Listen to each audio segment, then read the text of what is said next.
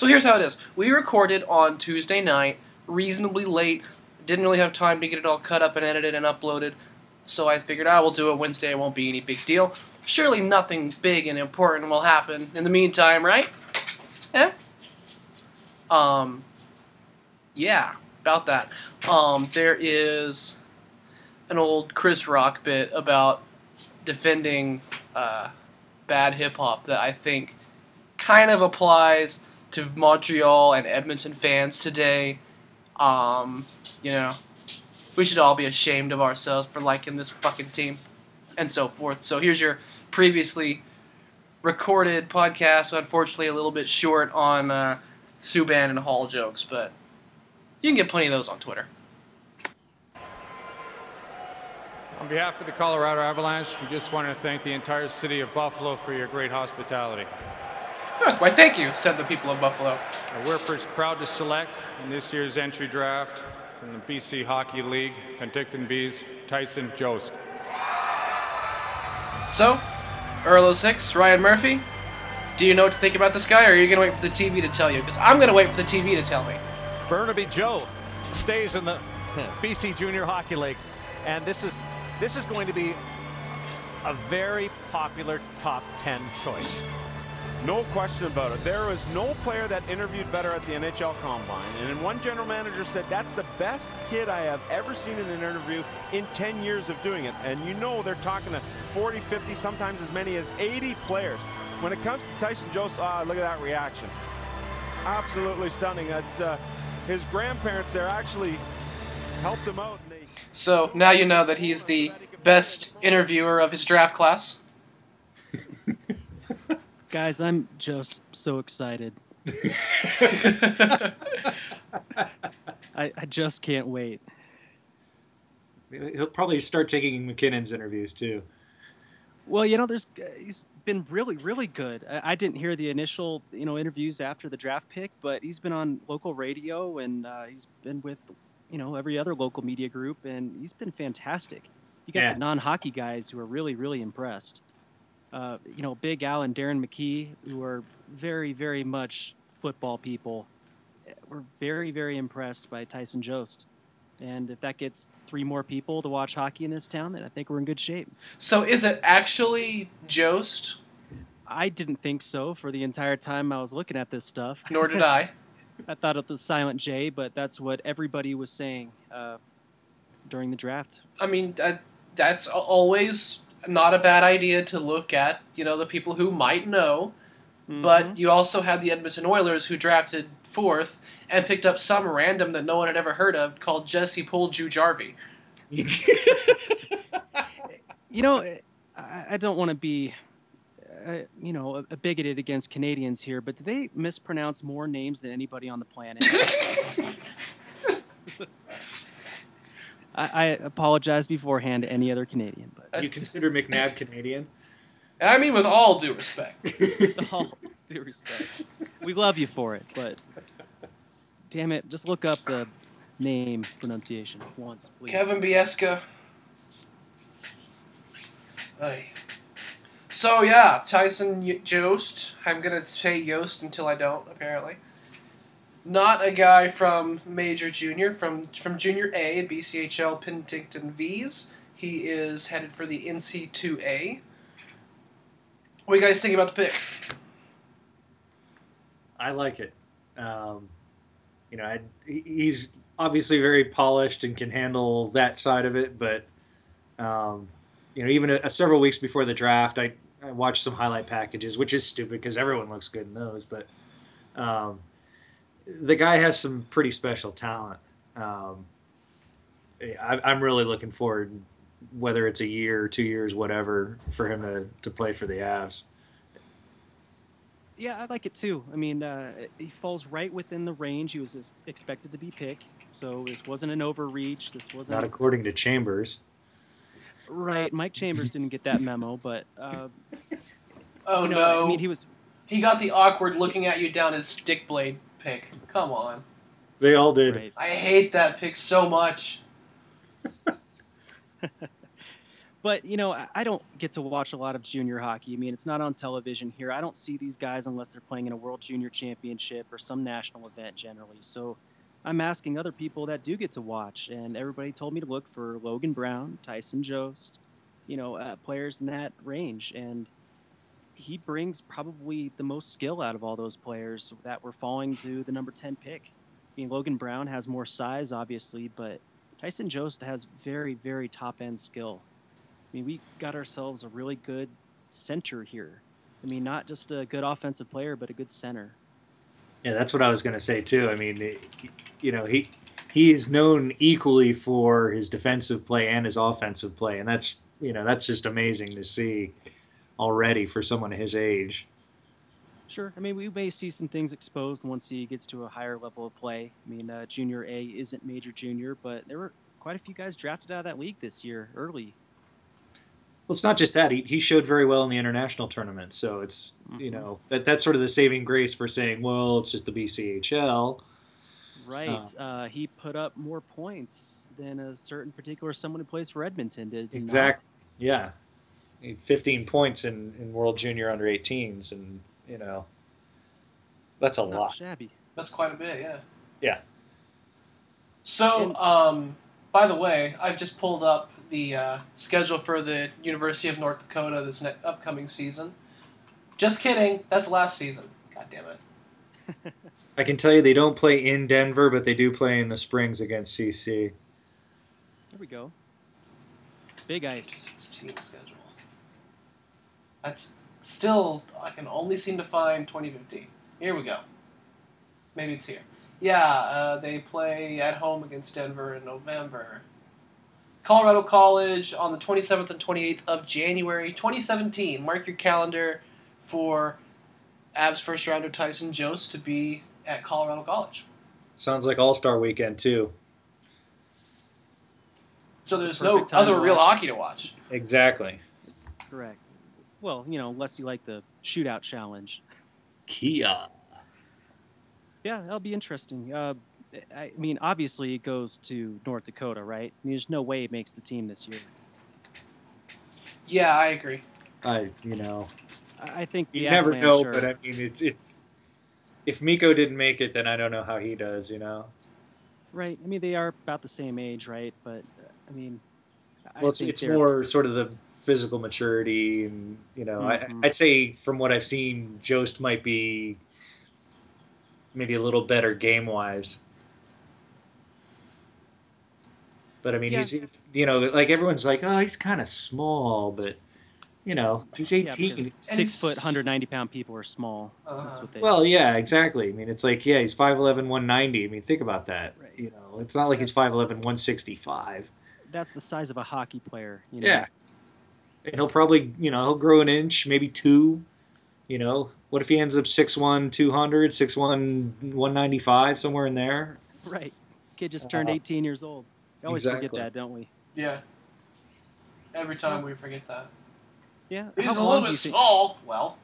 Right. Weren't you? Yes, so was I when I was a freshman in college. It was 140 pounds, soaking wet. So, yeah. Should we maybe explain the Junior A thing for people who may not know the system? Absolutely. It's a good idea.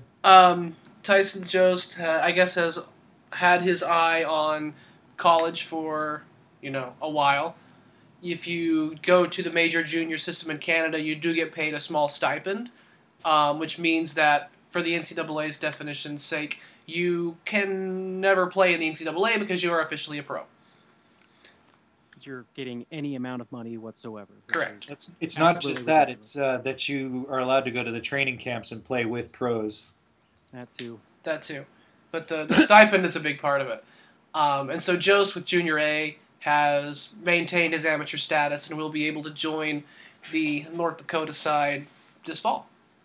Yep, and he would not be the first one to do that. There are some big names in the NHL who've taken this path.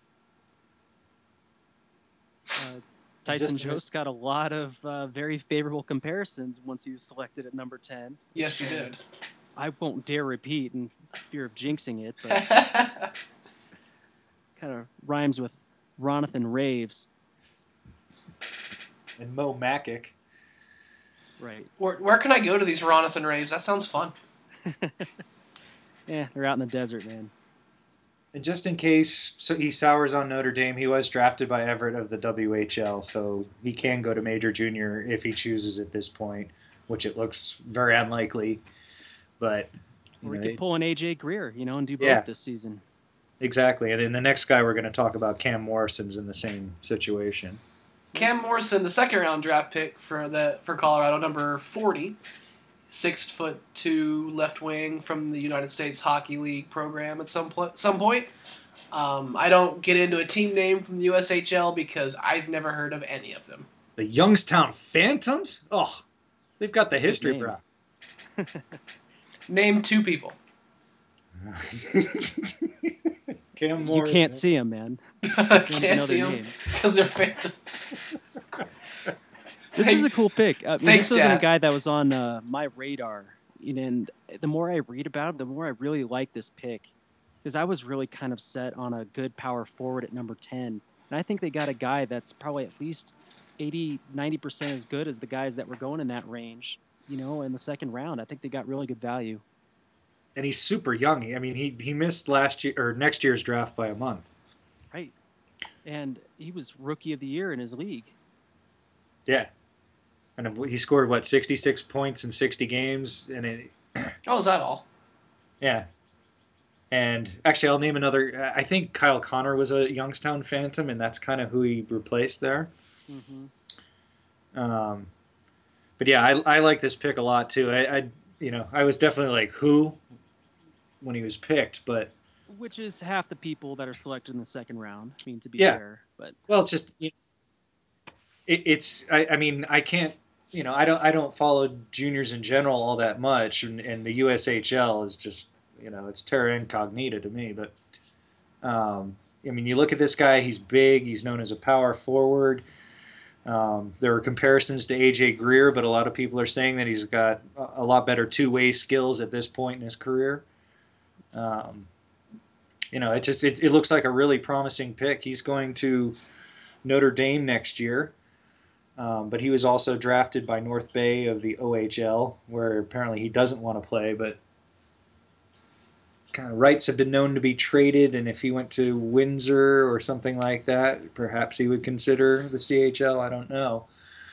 This is another guy that also could be fast-tracked. He's already got NHL size. He's 6'4", 210, I think.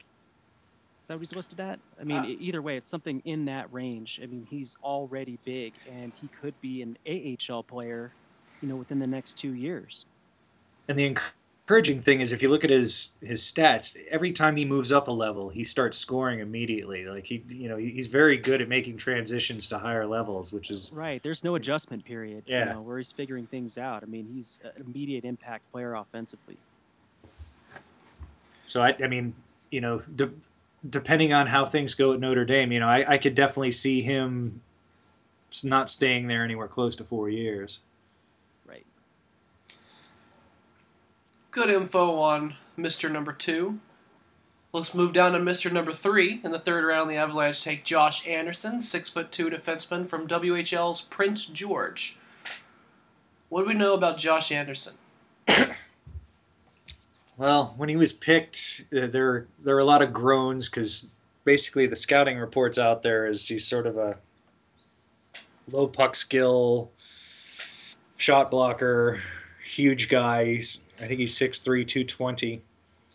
But I just, after digging around a little bit, Alan Heppel said some good things about him being able to move the puck and that, he can actually skate. And he was injured midway through this past season, his draft season, at barely 17 years old. He hurt his back and was out. Right. So, back vertebrae, I think that was. Yeah.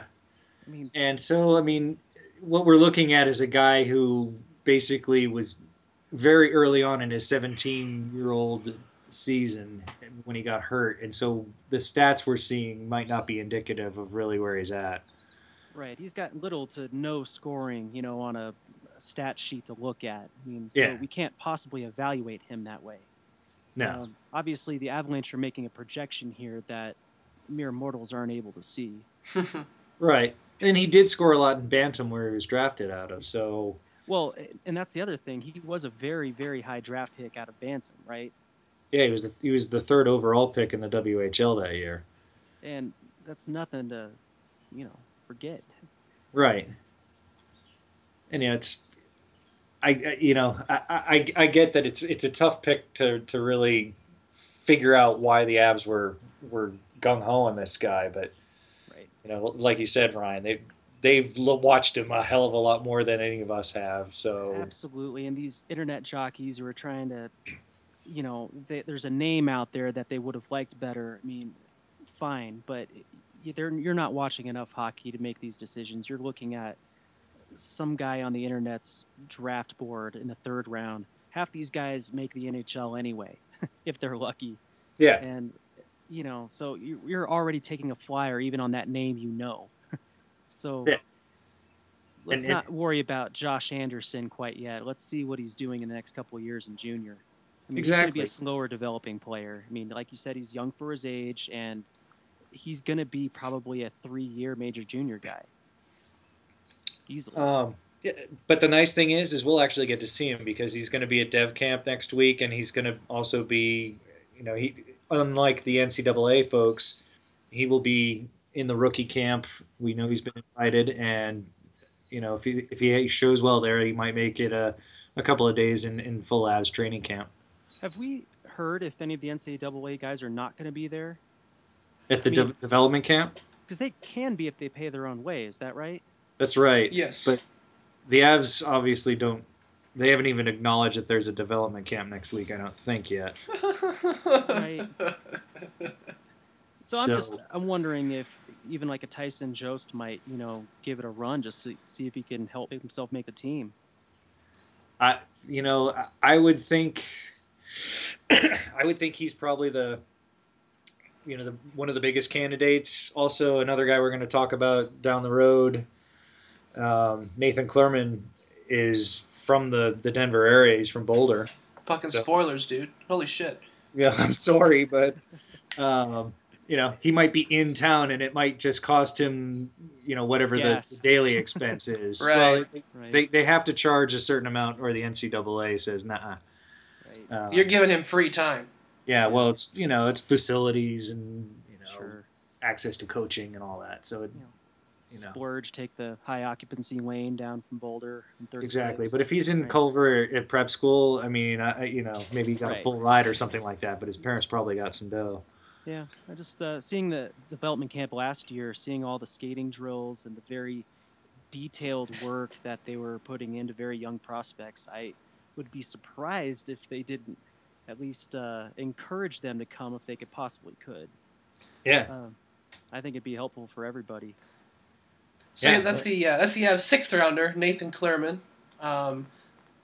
We can skip over the fifth rounder because that's Adam Werner, a 6'4" monstrosity tall goaltender from Sweden's from Färjestad's junior program. I would be surprised if we knew very much about this guy. Actually, there's a bunch out there. He's is there really? Yeah. This is me and prospects. I'm just like, I don't trust any of it, so... He's actually played a lot internationally for Sweden, since the under-16 stage. And he will actually be in North America for the World Junior development camps that they have during the summer. I forget when that is. I don't know, late July, something like that. But in America? Right. Why? Because the U.S. and Canada host these camps, and they bring Finland, Sweden, Russia, and I think... the Czechs maybe, and they have sort of a mini tournament and mini camps and things like that. I don't know how it works this year, but I think last year was in Lake Placid and Montreal maybe. So he's going to be a part of that, though. He will be in North America. They even show those games on TV, so we might even get a chance to get a look-see at him. How did I not know this existed? Not paying attention. Oh, after free agency gets wound down from the first week, I pretty much check out of hockey entirely for the rest of the summer, and just focus entirely on other things. No, the Canadian games are all free on the internet. The U.S., of course, makes you pay, but but yeah, if you have guys, from your favorite team playing in it, it's not a bad thing to watch a couple minutes of here and there. Sure. But yes, big Mr. Verner will be part of that, and word is he's gotten a contract with a second-tier Swedish team next year, so he won't be playing Swedish juniors. He'll be playing in the Allsvenskan, which is their AHL. Okay, cool. And that's also the oldest draft pick too, right? He was 19, I think. Yeah, he's a second round through the draft guy. Right. Which isn't too bad on a goaltender. You know a little bit more about what he's about. Yeah, it's better as far as I'm concerned. Well, the Avalanche needed some help with their goaltending pipeline too, and we'll talk about another development later, I'm sure. Sure. But, this is a type of player that they need in their system because it's a little bit bare at the moment.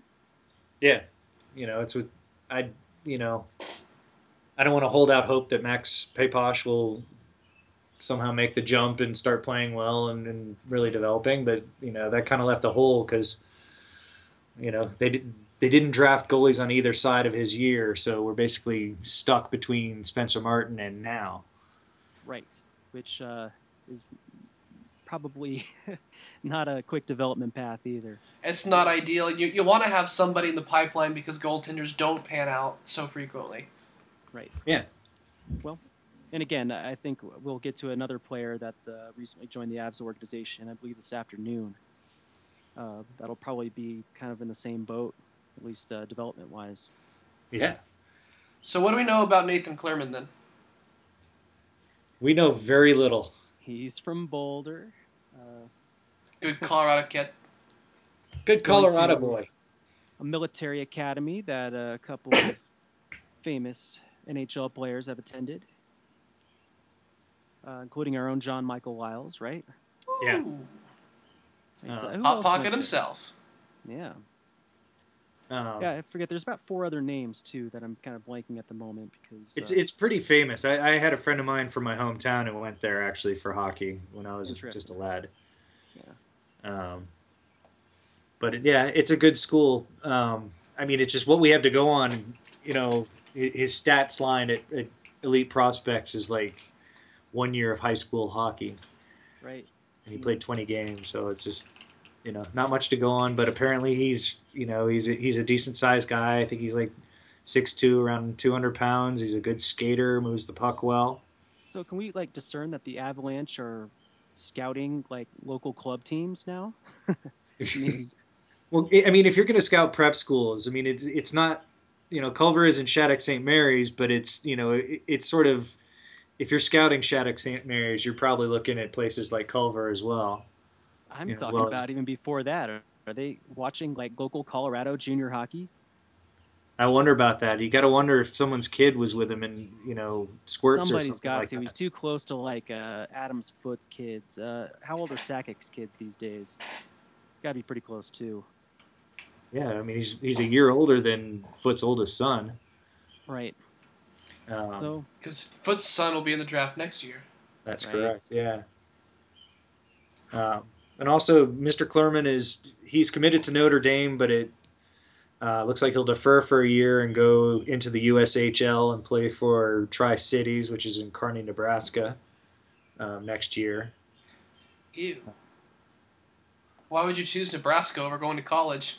I don't know. They have his rights, and apparently other teams were seeking this kid's rights, and they were like, nah, we're keeping this guy. No, that's promising. Yeah. That's promising. And...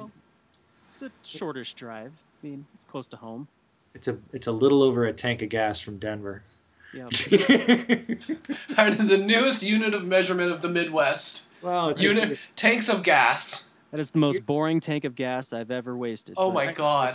For anyone who's driven from Denver, Boulder area all the way back east to New York, let's say, like I did a couple times. There's some stuff there in the middle that is not worth looking at. Yeah, exactly. And then. Outside of that stuff that's not worth looking at, there's a whole lot of nothing to look at. Yeah. But actually, I talked to AJ the other day, and I was like, what do you know about this kid? Have you found any footage of him? He's like, I don't think there's any out there.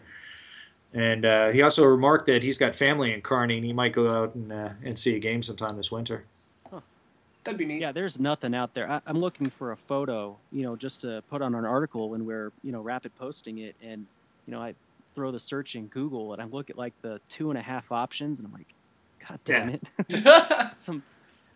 Exactly. Pixelated, smeared, blurry. Yeah. Anything that could go wrong with the photo, it went wrong with those photos. Doesn't even have mustache eyebrows. You can't even tell he has eyebrows. So in the seventh round, Colorado ended their draft for the season with Travis Barron, which is with 2 R's, so it might be Barron. I don't know.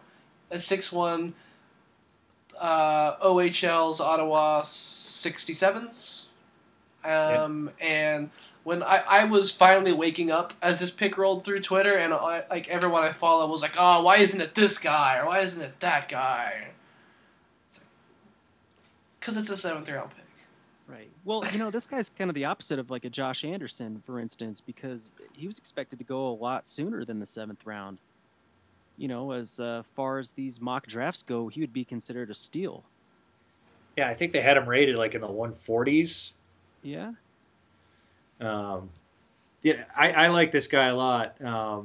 He, you know, a lot of people have made the comparison between him and Julian Nantel being picked in the 7th round a couple of years ago by the Avs. And it, you know, it there's a lot of parallels there. I mean, you know, known a little bit more for defense. That, you know, he scored in midgets and bantams a little more than he has so far, but he's also super young. He was born in the last 2 weeks of August of 98, so he was within a month of being in next year's draft too. So, you know, I think he still has a bunch of upside, but it, you know, everything you hear about him is, you know, he's tenacious, two-way player, good forechecker. Maybe the offense will come, maybe it won't, but even if it doesn't, you still got something there. Right, and anytime you have a 7th round pick you might sign to an entry-level contract, you think he has that kind of upside? I mean, that's a pretty good draft pick. And everything I've heard, that sounds like the type of player that he might be. Yeah, I mean, I saw an interview with Jeff Brown, who played for the Nordiques with Sakic, and is also the father of Logan Brown, who wasn't taken by the Avs. Mm-hmm. And he had tons of good things to say about him. And it's just, you know, yeah, he's his coach, he's going to pump his tires, but you know, there's a lot of encouraging things to hear about a young player like that. Right.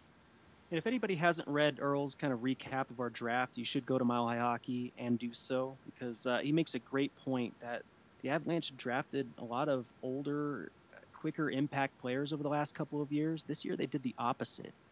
They picked a lot of very long-term younger players that may take a little bit longer, but they'll have their rights to for a longer period of time as well. Yeah. These guys are barely 18 by the deadline. Yeah, I really like the strategy that they put together this year. I mean, I don't know if you can put together a strategy of drafting kids that were a month away from being in the next into the 2017 draft, but the way it ended out, it looks really smart because they're really getting, you know, kind of a lot of unrealized potential at lower picks, and they're also getting a lot of time to have people develop in amateurs rather than, you know, being forced to sign or cast them away in 2 years. So that's the Avalanche draft class. They didn't have anyone in the 4th, but we've got everything built up together on the 6 guys that we were able to pick up, and no trades during the draft for this year's picks. But that doesn't mean that's the whole story. No. We even started on Thursday. I could announce a trade. Now the movie stops. Dude, I love my old Batman trade sound bites. They're the best. We have lost Reto Berra. The Reto Berra era has come to an end. Reto Berra traded to the Florida Panthers in exchange straight up for Rocco Grimaldi, who was a rather small forward that the Panthers picked up a couple of years ago in the draft, and hasn't really turned into much of anything for them. No other pieces in that draft. Just Berra for Grimaldi. Thoughts? I'm sad to see Yogi go. I think it would have been nice to have him sort of mentor Spencer Martin next year in San Antonio, but it's $500,000 against the cap, and it's a luxury in a time when you really don't have the money for it. Right. At the same time, though, you're getting a player that was drafted 33rd overall. Yeah. And and had quite a bit of potential, scoring potential. I mean, Steph mentioned he is undersized. He's listed at 5'6", which who knows what that means. God knows he's probably not 180 pounds he's listed at either. But, this is a goal scorer. Yeah, I've seen him play a bunch in the AHL, and he's very skilled down there. Hasn't translated yet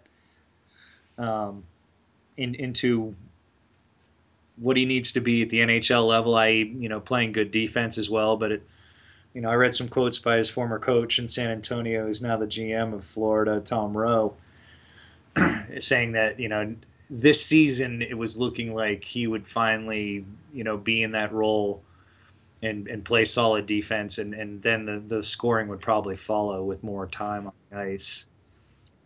Yeah, we should also mention that he was a fan favorite in San Antonio when the Rampage were still affiliated with the Florida Panthers. Big time, yeah. When he was with the Rampage, when they were Florida property, Grimaldi in the 2014-15 season had 64 games played. He scored 14 goals, 42 points overall. Had a goal in the playoffs as well. And then last season with Portland, he had 16 goals, 17 assists in 52 games. Spent 20 games in the NHL, 3 goals, 2 assists. His size definitely will continue to work against him for the foreseeable future, but little guys have definitely performed in the NHL before. He doesn't play small. Just in watching the Monsters play the Rampage back in the day, the Rampage didn't play Portland this year, so I didn't get to see him this year. But in the past couple of years, he doesn't play small. You noticed his size and stuff like that, but it's not like he's just tossed around like a ragdoll out there. I think it's if you're just trading Yogi to get rid of the cap hit and give him a shot. It's staying in the NHL, which is something they mentioned. This is a good guy to get back. Maybe he doesn't ever make an impact at the NHL level, but he'll be good for San Antonio if not. Well, Avalanche fans should remember too that the organization had a really hard time replacing centers at the NHL level last year, and we were playing Mikko Rantanen at center.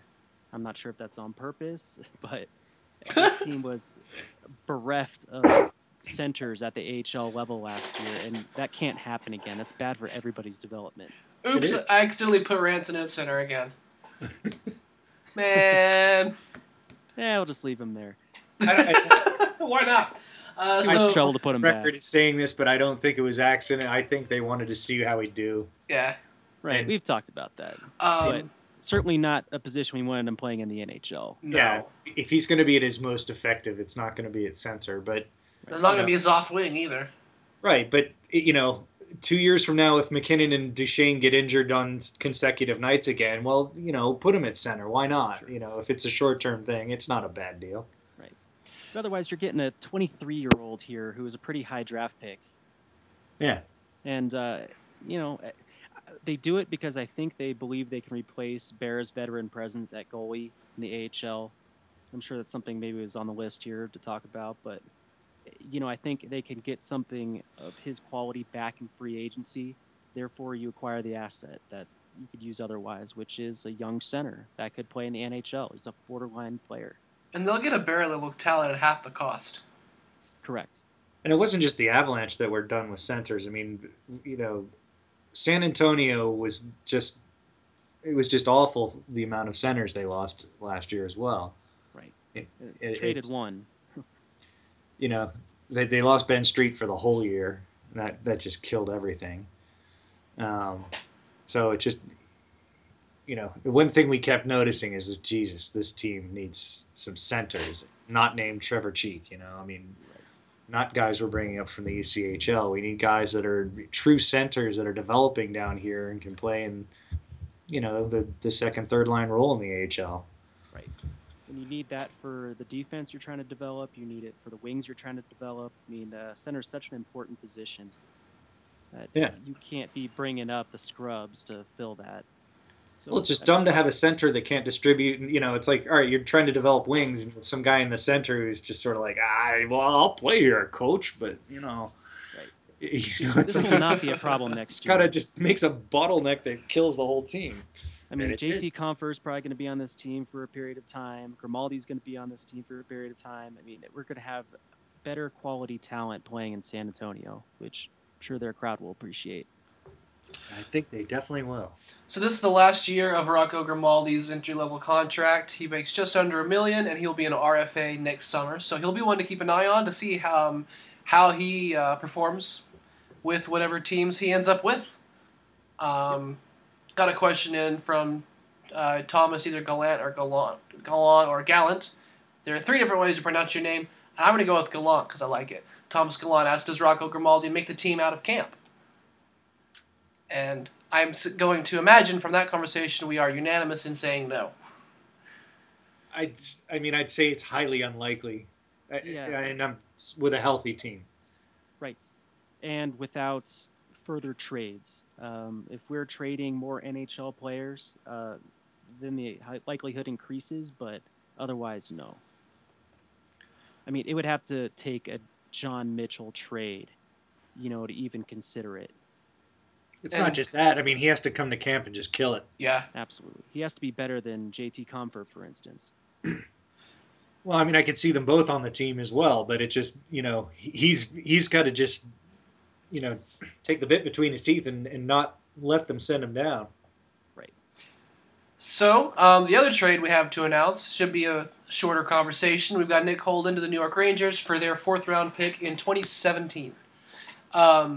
There were definitely rumors swirling for months that Nick Holden was going to be gone at the draft. Didn't get it done for a pick this year. And they tried. I'm sure they tried. So how do you feel about the return? Are this what you expecting? Are you happy with it? I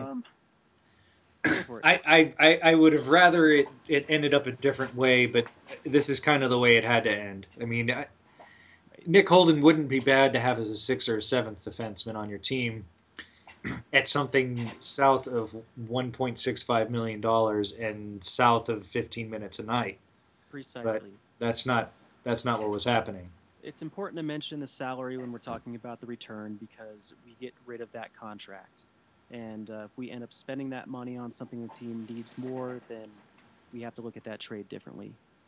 But otherwise, I mean, Holden, I agree, would have been a really good 6th or 7th defenseman for this team. And it wasn't like a terrible price, but again, I think the Avalanche can do more with that money. And younger players need playing time. Yeah. That's where I'm coming at it with. I don't think $1.65 million a year for Nick Holden is a big deal. I think he's a logjam in the roster, being played over his head. But if you don't play him over his head, then he's in the way of guys like Zadorov and Bigras. And Sakic said as much about the trade. I mean, he just said, you know, it's like, you know, what we're going to do this year is go with the young guys. And you know, that's kind of what we're thinking as far as a plan for this year is, you know, maybe not have so many veterans blocking the way. Right, who aren't necessarily better at this particular time. Right. I'm very hopeful that they actually stick to their guns and ride or die and not jump off if things are looking bad in late October. Well, they've tied themselves to the mast with this. I mean, they really can't afford to, you know, another big defense. They've basically, you know, made it such that Bigras or Z are going to be getting big minutes right off the bat, and maybe both of them. Right, and the other player we should talk about is Eric Jelena, who they traded at the deadline last year, who a lot of us think probably has Nick Holden-type upside. You know, he's still a young player, or maybe even more, you know, somebody who obviously has a power play shot that's worth having on the team. And it's just, you know, yeah, we didn't get to see him much, but the thinking is that he's probably a little better with the puck in his own zone. Which has to be. right. Yeah, which was an area that was very frustrating with Holden, is the amount of icings and punts and things like that. It just, you know, it just makes for long shifts for everybody. And then, you know, if Jelena can do something above that level, then that's a big win. Right. I mean, the one compliment we can give to Nick Holden at this stage is I do think he improved defensively all 3 years he was playing with the team. I agree.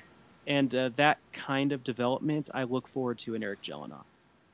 Yeah, I mean, remember when Holden first got here, I mean, his gap control was still awful last year, but it was, you know, light years better than it was his first year. I mean, he just sort of, as soon as the puck turned the other way, he just skate back and stand in the circles waiting for everybody to come at him.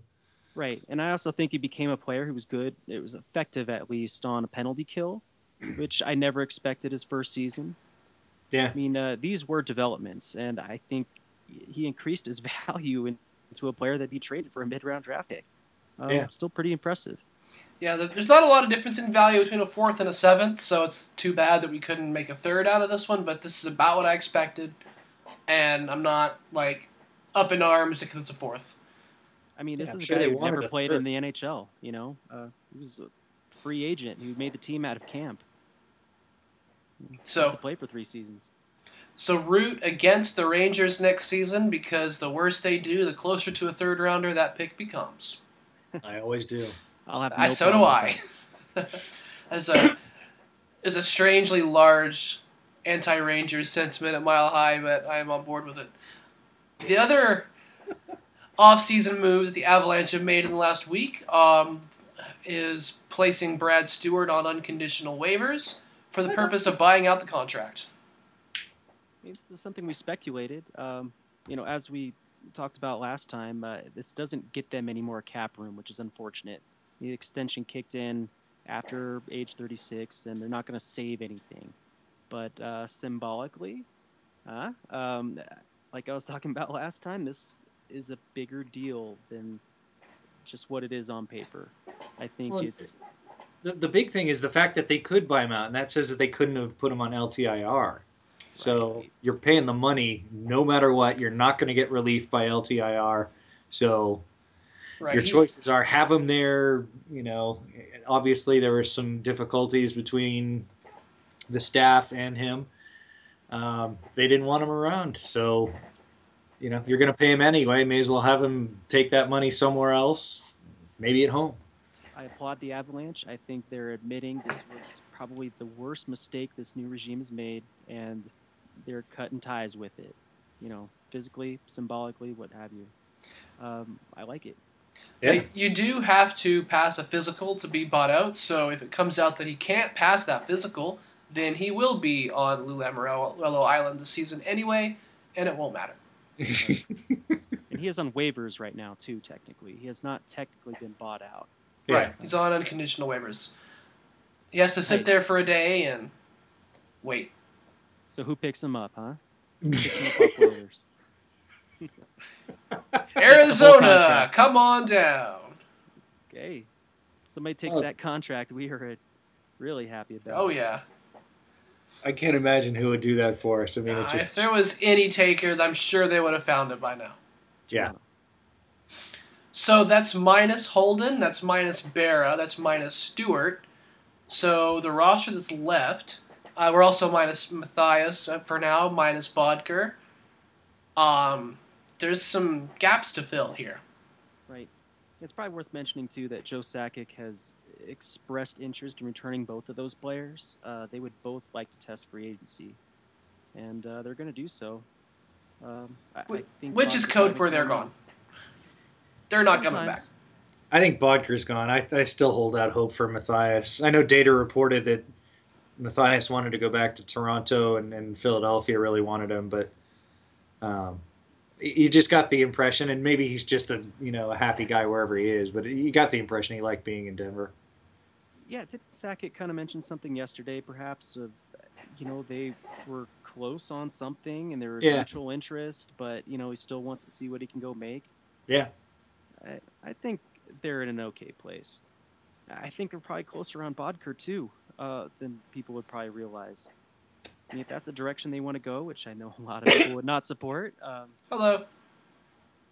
That's a money deal with him. I mean, it is a money deal. There is a amount that people would feel comfortable paying him, and it doesn't look like that's very close to what people would be willing to offer elsewhere. Jim Benning, come on down. And he's just at the head of the line probably. I mean, there's probably a bunch of teams that would consider a big contract for him, and I just I don't see the interest from the Avs in doing that. I mean, how much do you pay for him if he's a player you're interested in? That all depends on other things, and that's what's tough about it. And they're kind of going about it backwards. They're seeing what they can afford with the lowball deals for Barry and McKinnon to see what they can afford, on the open market. And I'd rather say let's take care of our guys. And whatever's left over, you put it into free agents. Yeah, but in a vacuum, how much do you pay for Mikael Botker? Is he a $5 million a year player in free agency? No. I think he might be on the open market. That's the thing. No, right? Don't do it. And, who's GM in Minnesota? You do it. I'm not doing it. Yeah. Do you do it for 4.5? No. Yeah. Tempting. I mean, I'm tempted at 4.5. But yeah. I don't think he's anywhere near that range at the end of the day. See, for my money, the Avs' needs do not match up with Mikkel Botker right now. They need a guy who's going to be producing for them in their top six. And he's not consistently that guy. And but you're going to want to pay him like he's that guy. Yeah. And he's not right-handed. And he's not a fit. Well, Avs probably need one top six player, do they not? If he could play right wing effectively, and you could say, like, all right, he might not score 25 goals, but he'll give you 20. That's tempting for 4.5. Sure. But it's just, I don't know if you can count on that. It just, he dried up so bad when McKinnon and Duchesne went down that it's just, you're like, all right, he's very complimentary. It's very much a passenger. And if the Avalanche were to sign him for more than 4 a year, I would be very sad. But the Avalanche do need one player in their top six, even with Rantanen moving up, probably. Depending on what you do with Duchesne next year, maybe just start him at right wing. Yeah, I'm optimistic. I think we really might see Rantanen up at the top six by the end of the year. But at opening night, they're going to need a guy. Yeah. Somebody. I think that guy's Iggy, honestly. I mean, I think what they're going to do is start Iggy in the top six. Sure. And he's probably going to get less minutes and less minutes and less minutes, and Rantanen will get more and more and more, and they'll just, they'll basically swap places by November 1st, hopefully. Yep, that sounds realistic to me.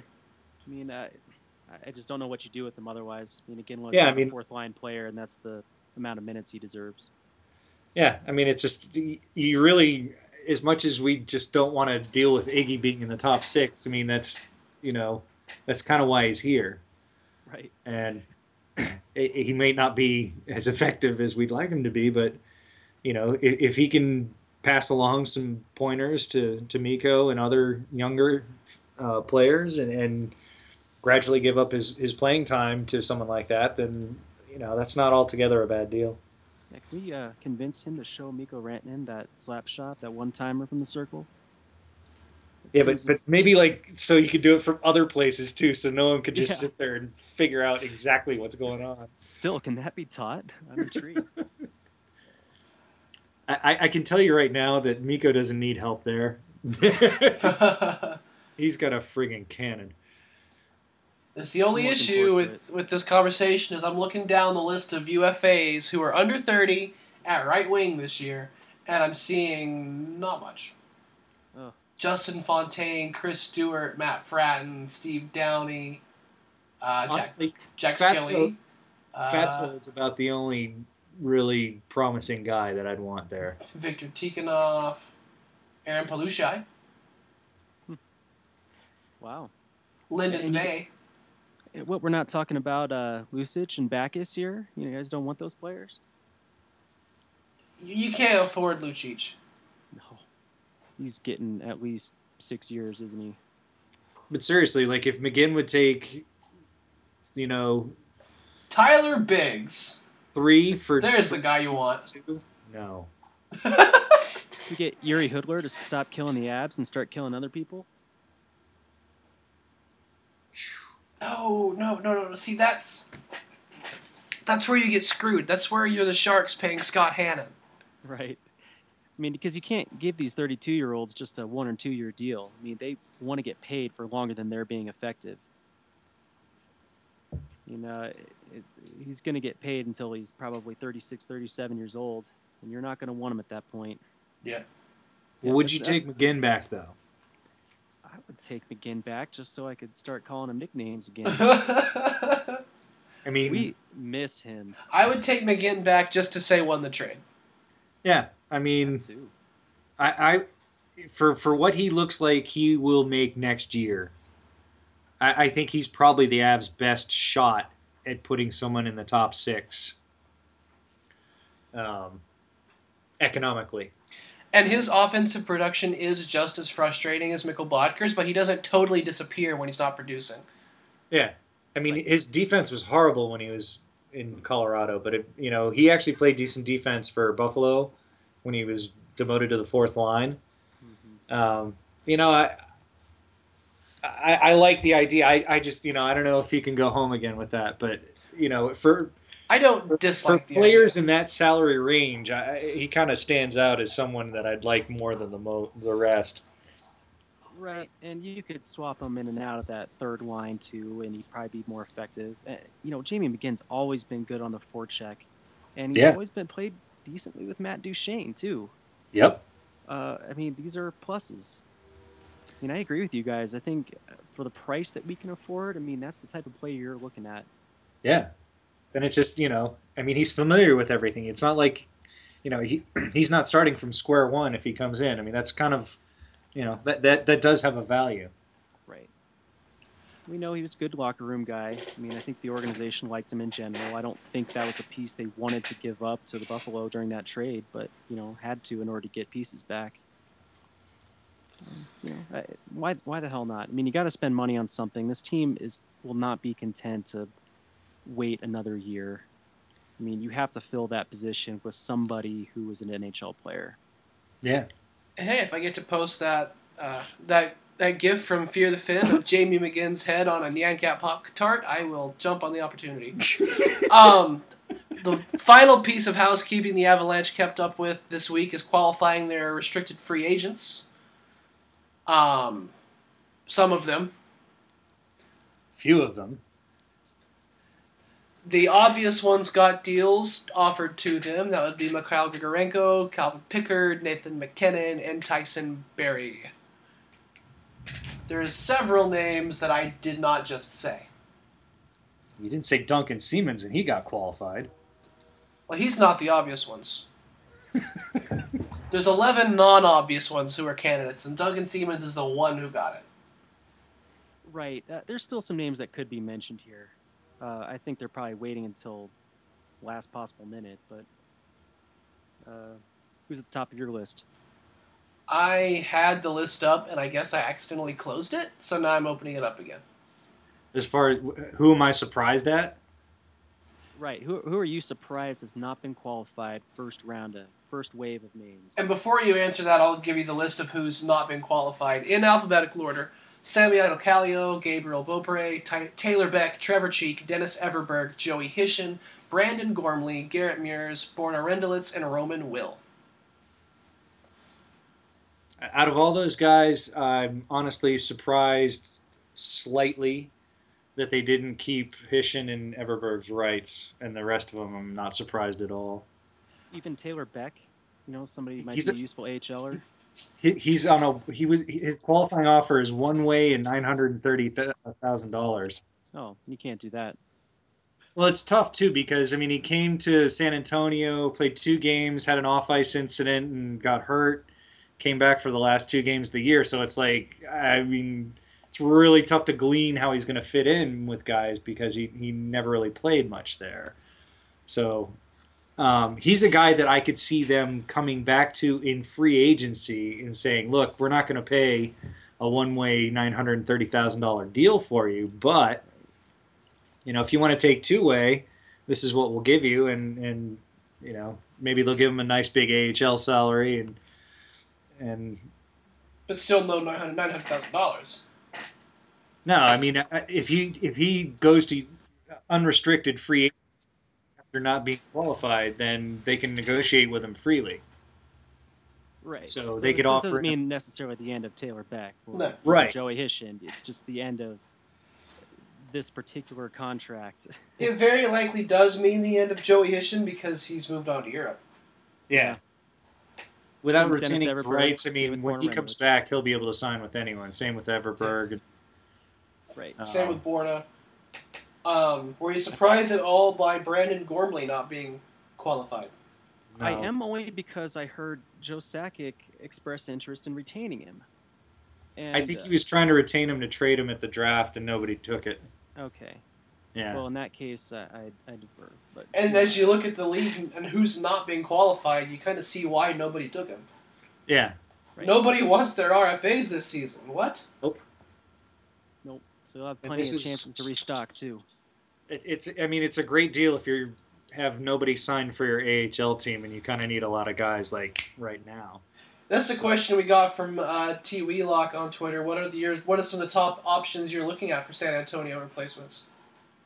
There's just too many to name. I mean, it's right at the top of the list though is a goalie with NHL experience. Yeah, and we've talked about this ad nauseum, but especially with Berra moving on, that is probably the type of player you're going to see signed on the onset of free agency. Yep, that will be their number one priority because they need somebody that can come up when Varley's groin fails and be the third goalie. Right. So Avalanche fans, get some perspective here. This is the type of trade, or this is the type of free agent signing you're going to see on July 1st. Well, it's very important. I mean, I know it's, you know, it's kind of esoteric, but it's not flashy, but you got to have it. Yeah, absolutely necessary. Spencer Martin is a good young goaltender. He's definitely not ready to come up to the NHL and back up Calvin or Varley if one of those guys gets hurt. So you really need a veteran. You know, I'm looking for a guy late 20s, early 30s that has, you know, journeyman written all over his mask. That, you know, that won't lose you a game at the NHL level and can provide solid goaltending at the AHL level. So, in light of this conversation, do you have any ideas of who you like to obtain? No, I mean, Peter Budaj. That's what I was about to say. Is Boots available? Yeah, I mean, he signed it last spring with LA again. So did he? But it's you know, who's available? Kari Ramo. Yeah, or Reimer, Ben Scrivens. Yeah, you're not going to get Reimer or Scrivens for this. No. Let's see. Sammy Agacalio might be a good option. I forget the guy's name, but the one goalie the Flames did keep in their system was a guy they got from the Panthers midway through the year. But he was good, and he tore up his hip really bad or something like that. But he was their best goalie in the AHL for a long time. And I was like, God, you know, if we could get a guy like this. Jeff Zakoff is a name I thought of right off the bat. Just because I didn't know Jan Denis was still playing. He's good. He was with the Albany's team. He's 34? I thought he was 34 5 years ago when he was playing with the Oklahoma City Barons. Can we get Ray Emery to come take Cody McLeod's fighting spot? That's right. You know, if they're actually moving on from all the face punchers down in San Antonio, we might need something like that. Well, climb off the bench, you know. So yeah, you're gonna see the Avalanche sign a name like this. I don't expect it to be anybody off the top of the list, like a Kari Ramo or a James Reimer, but because those guys are really looking for NHL gigs and not likely to find them right now. There's not that many out there, so we're gonna be looking for a guy who's not in high demand right now, so it's okay. We'll have the pick of the litter on this one. Are there any forwards at the NHL level that you have your eye on, either as someone that the Avs might pick up or that you want them to pick up, who isn't called Jamie McGinn? I would look to guys that Florida just let go. Also, Radulov is an answer to this question if you'd like it to be. Forwards at the NHL level? Yeah. I don't know. I'd like them to sign Mathias and McGinn. Right. I mean, we're looking at a dollar amount here. We're looking for kind of a low commitment type player too, and it's just tough. Yeah. I'd get Mathias' term if it was low. You know, if he's willing to take $2 million for 3 years, I'd think about that for sure. Right.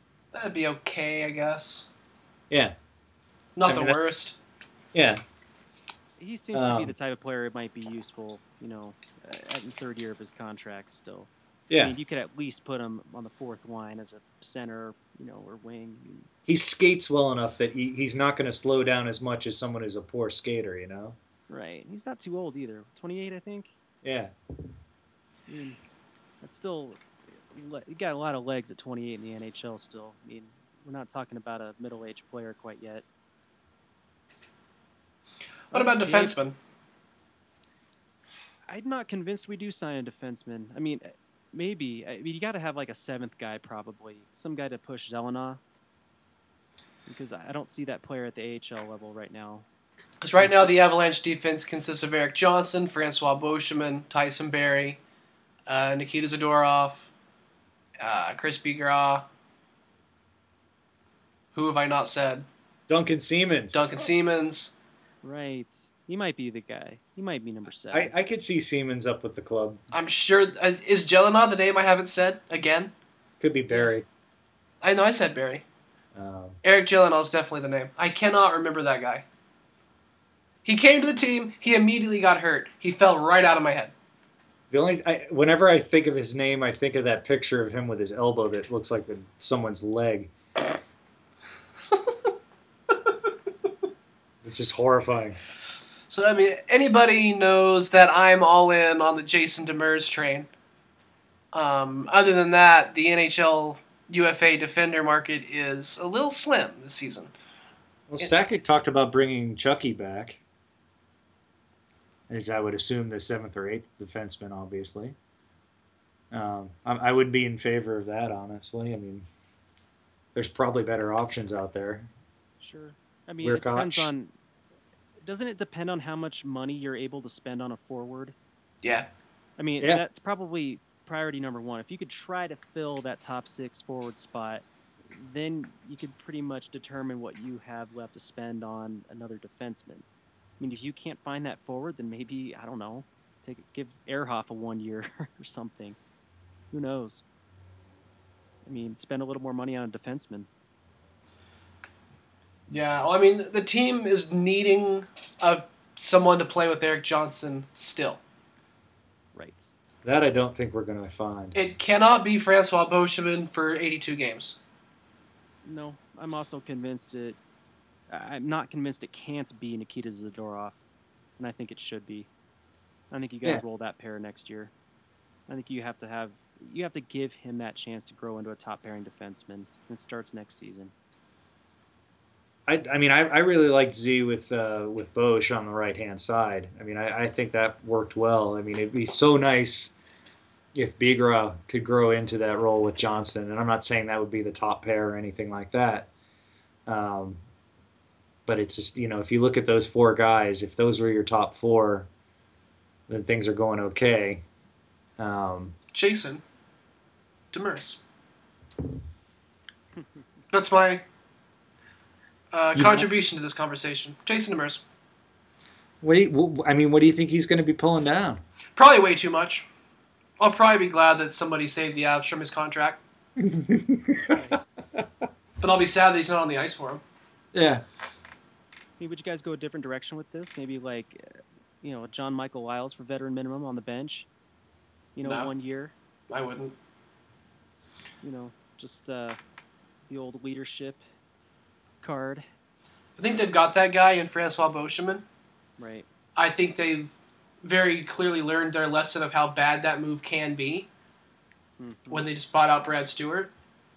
What if Lyles would take a 1 year at $1 million and be the third right D? chance to play one last year in a place he grew up playing.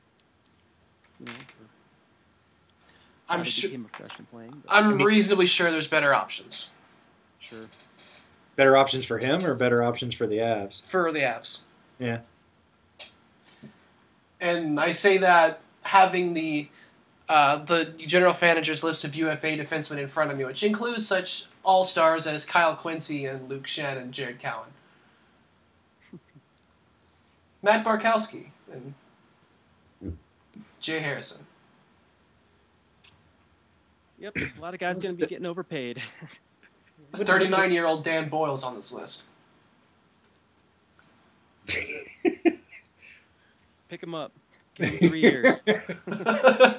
There's your veteran goddamn experience. Yeah, I mean, I think the reactions we're having are similar to what Joe has. I mean, it's just he's looking at this. It's like, you know, what am I looking at here? This is garbage. You know, let's go with the kids. You know, sign someone competent to be, you know, plan B if someone gets hurt. Jason Demers. And roll with the kids. You've got Johnson and Demure. You've got Zadorov and Boschman. You've got Barry and Bigras. You've got Siemens hanging out. You've got Jelena hanging out. But anybody can bounce up and down as they need to. Boschman doesn't have to play every night if he doesn't feel up to it. You've got, you know, I like that roster a lot more than I like 2015's roster. What are you going to get the MERS for then? The moon, I think, and stars. Yeah. I see people saying they want to pick him up at 4x4, and I just don't think that's realistic. That's more than they're going to spend, so it doesn't matter then. Yeah. I think whoever they pick up, it's going to be for a year. I don't know. I'm looking at that Jason Demers hero chart right now, and all of a sudden I agree with you. I think that I can't be the only person who thinks that, so there's no way that he doesn't find somebody to give him way too much money. You don't have to be that good. You just have to be one of the best options out there. Right. I'd take Carl Stollery as an eighth defender. Carl Stollery. I would. There's a name I haven't heard in a minute. I'd take him as an eighth defender or even as a ninth guy, you know, for a call-up. I don't even know where he's been playing. He's been in the San Jose organization. Yeah. Since we traded him for who did we get? Was that the? Oh, I know who that was for. That was for Freddie. Yeah. Okay. That was for Freddie from when we were going to offer sheet Dougie. Which, by the way, offer sheet Seth Jones. Offer sheet Seth Jones. Thank you. That is all. Mm-hmm. Without our third round pick. Uh-oh. Gonna have to trade something to New Jersey to get that back. Well, yeah, I mean, put me on the Demers train right here. I mean, this guy's not a goal scorer, but he's pretty much got first pairing talent in nearly every other category. Unfortunately, I think every analytics department in the NHL is probably seeing the same kind of statistics. Oh yeah, without a doubt. Oh. What about Tom Gilbert? 1 year deal. Would you do it? Luckily, I don't have to make that decision. Because I see so many of these names, and I just go, nope, and who's next? Nope, who's next? Nope, who's next? Nope. And so, I mean, rolling with the kids is not the worst option if you can't land Demers. Yeah, Tom Gilbert doesn't look like he's worth paying in the NHL, period. Yeah. Yeah, unfortunately, this is a very bottom-pairing talent. Well, it sounds like the storms are getting here, fellas, so why don't we go ahead and cut her off here. I do want to mention Chase Marchand, of course. That's I wanted to mention him, too. He was invited to the Avs development camp, which starts on Tuesday. He was the goalie for the Rouyn Amanda Huskies last year. And the baby Avs, and he basically he won the QMJHL's version of the Vezina. And this is a guy I've wanted the Avs to pick up for a long time, and I'm really glad they did. They also invited a couple other guys. One guy's name is Sean Willette Saint Amant, and he won the Q's version of the Selke last year, and he is actually eligible to play in the AHL next year. So I think he is going to be a guy that they might look at signing for San Antonio. You said his name was Sean Say No More? something like that. Okay. Actually, Marchand should qualify for the AHL too. He's 20. Yeah, he definitely he's unless he goes back for an overage year, he will be out of the QMJHL. Yeah, do you think he would? Is that something you expect him to do? Go back to the Q? Right. I think he's looking for ECHL or something like that. I think he's looking for a pro contract. I don't think he'll go back to the Q. Right. I mean, you win the Vezina, basically. I mean, and the championship, you really don't have much to prove down there. So right. that's why I was really hoping the Avs would pick him up. And, you know, they're going to take a look at him at Dev Camp, hopefully gets a rookie camp invite and, you know, gets either an AHL deal or a full-on Avs contract and starts off in wherever we have our ECHL affiliate next year. You know, not a big guy, but, you know, we could use an overachiever and goalie in the system. Well, it's just there's a lot to work with. I've seen him play fantastic games. I've seen him look brutal out there, and I think working with Jean-Yann and Francois Allaire will really help him a lot, you know, really get up to where we need, you know, someone like that to be as far as being the fifth and then fourth and then third goalie in the organization. Yeah, does he play a particular style that you think matches well? I mean, I'm not a goalie.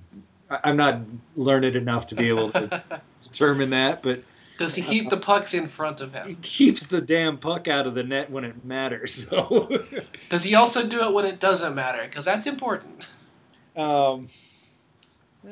Sometimes. 91% save percentage. So you know. I mean, for what's available, I mean, they need a fifth goalie. Yes. You know, it's something that, you know, a lot of people are saying, "Oh, we got to draft a goalie this year," and it's like, no, we need someone now. Well, they did draft a goalie, but that's not going to get you anywhere. Exactly. I mean, well, and you know, Werner could turn pro if he, you know, if the Avs really wanted him to. I don't think, you know, I don't think that's in the cards, but.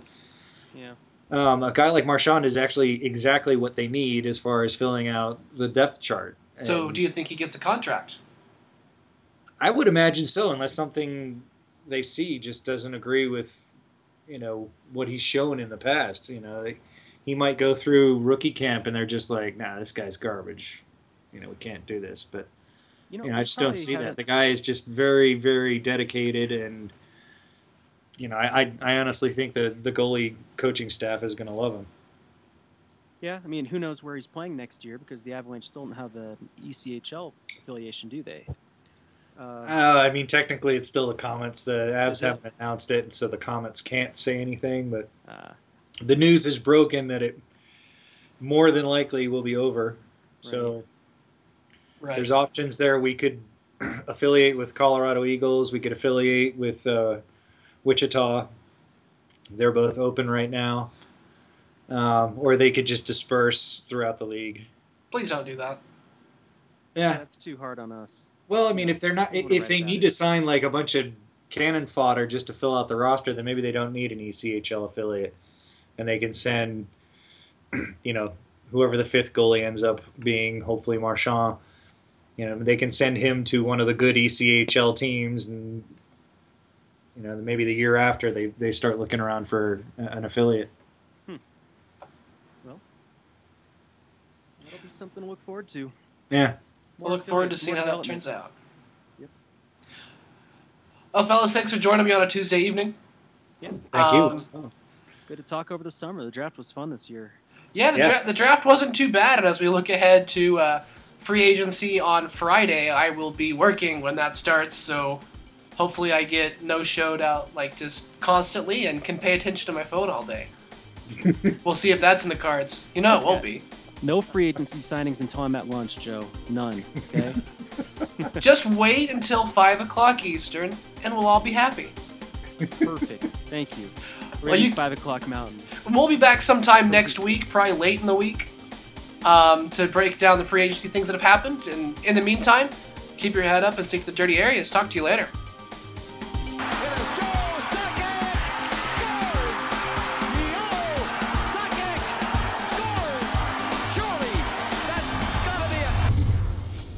So the when he was with the Rampage, when they were Panthers property, I'm going to start this sentence over as soon as the dogs stop barking. I thought surely they'd be done any minute.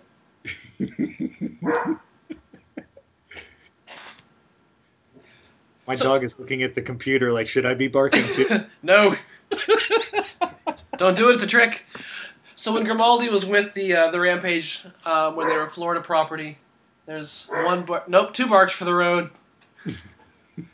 Come on, Joe, you got this.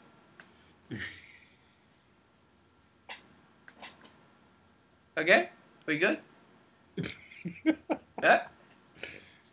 What is with the rant? Okay, I think we're good.